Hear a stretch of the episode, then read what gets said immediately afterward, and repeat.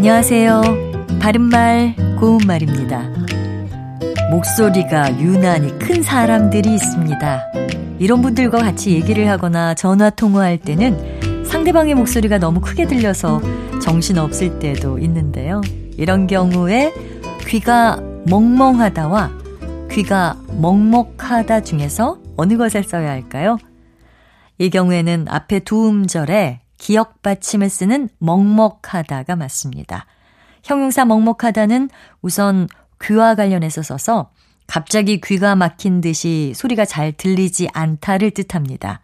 폭탄이나 폭죽이 터지는 소리를 들으면 귀가 먹먹해지기도 하고 꽹가리 소리를 가까이서 계속 들어도 귀가 먹먹해지겠죠. 그리고 높은 산에 올라갔을 때 귀가 먹먹해진다는 분들도 있습니다.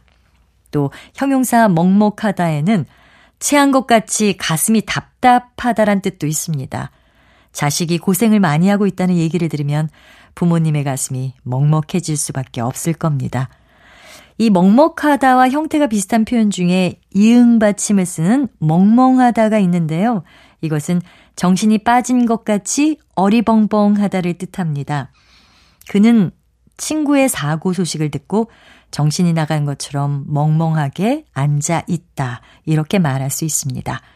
먹먹하다는 주로 귀나 가슴과 관련해서 사용하고요. 멍멍하다는 정신과 관련해서 사용하는 것으로 구별해서 생각하면 될 것 같습니다. 바른말 고운말 아나운서 변희영이었습니다.